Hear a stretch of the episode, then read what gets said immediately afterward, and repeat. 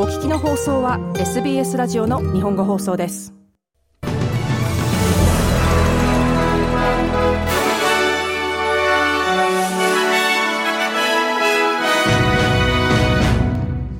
では、はじめニュースです。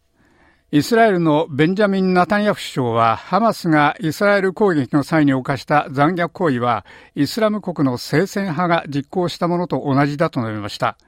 イスラエルのメディアは、ハマスの武装勢力の攻撃で、イスラエルで900人以上が死亡し、ガザではパレスチナ当局が報復攻撃で500人以上が死亡したと言っていると報じています。この大きな紛争の拡大は、ハマスとイスラエルの間の長期にわたる紛争の最新のものです。ハマスはパレスチナ人の武装政治グループで2006年に現地の議会選挙で勝利して以来ガザ地区の権力を掌握しています。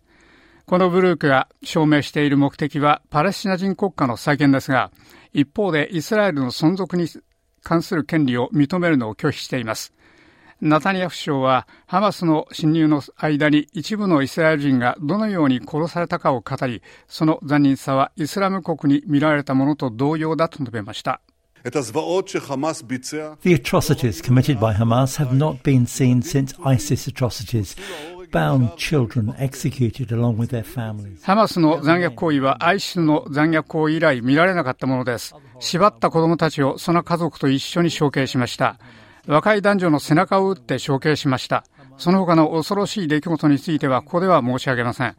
我々はいつもハマスが誰かを知っています。ハマスはアイシスです。まさに開かれた世界がアイシスを破ったように、我々はそれを敗北させるつもりです。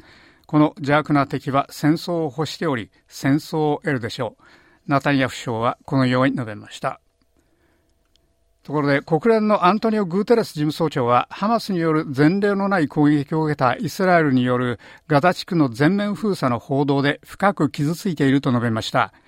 グーテレス事務総長はガザの住民から食料や電気、燃料を奪うこの封鎖はすでに極めて深刻になっているガザの人道的な状況を悪化させるだろうと警告しました。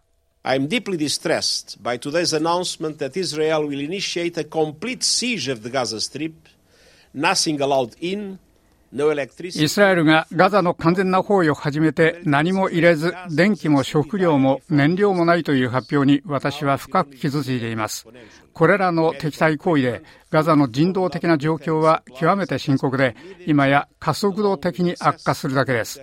人道的なスタッフのアクセスとともに医療機器や食料、燃料などの人道的なサプライが何としても必要です。グーテレス事務総長はこのように述べました。世界の株式市場はイスラエルとハマスの武装勢力との間の紛争で国際市場が混乱する可能性があるのを恐れています。投資家がこの紛争についてのニュースを消化する中、ウォールストリートではオイル株が買われました。ウェルス・ワイズ金融サービスの CEO ロリーン・ギルバート氏はこの紛争が広がれば市場にはかなりのリスクになりかねないと述べました。when these conflicts have happened in the past and they've stayed somewhat very concentrated, it hasn't really affected the S&P 500 or the markets in general. It's when 過去にこれらの紛争が起きて、それらが何か大変集中したままだった時は、S&P500 やマーケット一般にはあまり影響しませんでした。しかしそれがより幅広い複数の国家、複数の国の紛争になれば、市場の障害になる可能性があります。我々はそれを読むキパ戦争で見ました。その時それは S&P500 に40%程度影響しました。ギルバート氏はこのように述べました。なお S&P500 はアメリカの株式市場に上場されている大企業500社の有料株を追跡する株式市場のインデックスで重要な金融の指標とみなされています。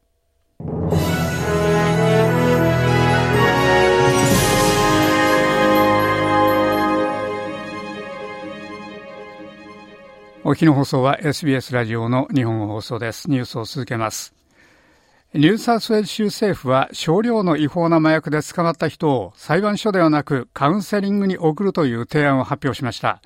この計画されている改正によりますと、少量の違法な麻薬で捕まった人は、その場で400ドルの罰金を課され、払うか裁判で争うかニューサウスウェルズヘルスが運営する強制的なカウンセリングプログラムを受けるかの選択ができます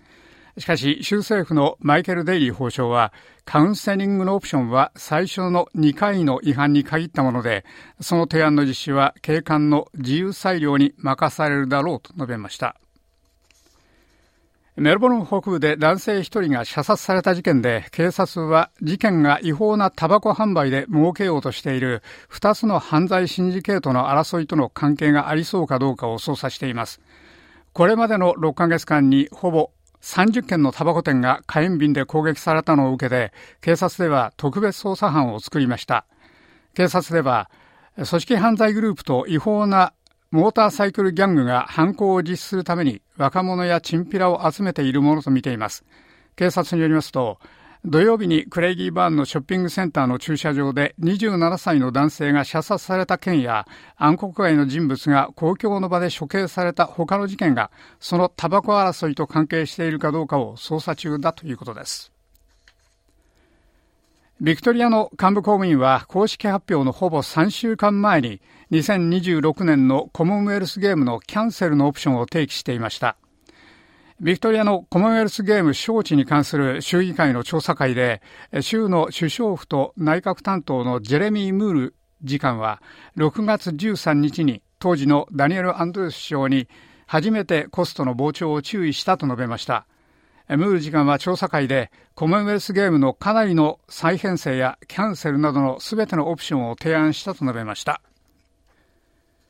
特にデリーや上海のような世界の大都市の一部で気温が上昇して今世紀中の命に関わる高温多湿の時期には数十億人が生き残るのに苦労しかねないと新しい研究が言っています。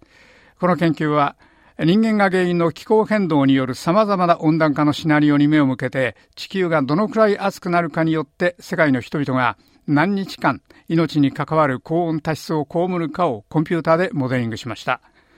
化石燃料の生産と燃焼によって世界はすでに産業革命前の平均よりおよそ1.2度暖かくなっています。最新の国連の排出ガスギャップレポートは、現在の政策の下では世界は2100年までに2.8度暖かくなる軌道に乗っていると言っています。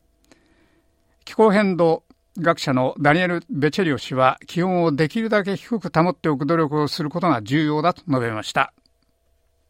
We found that at about uh, two degrees Celsius warming, we see a large increase to about um, three quarters of a billion people exposed to one week of uncompensable environmental temperatures every summer at that point. およそ摂氏2度の温暖化で夏が来るたびにどうしようもない環境的な温度に1週間さらされる人がおよそ7億5000万人に増えることが分かりました。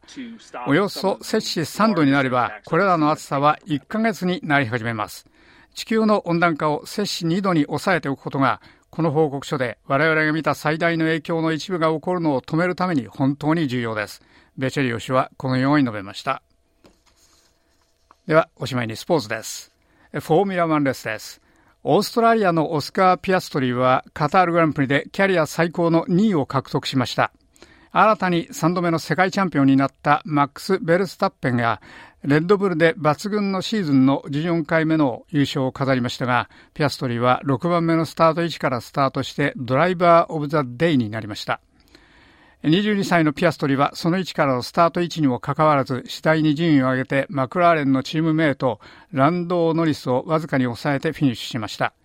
ピアストリは30度を超える気温と競争相手の素晴らしいレースで生涯で最も難しいレースになったと述べています以上ニュースをお伝えしました。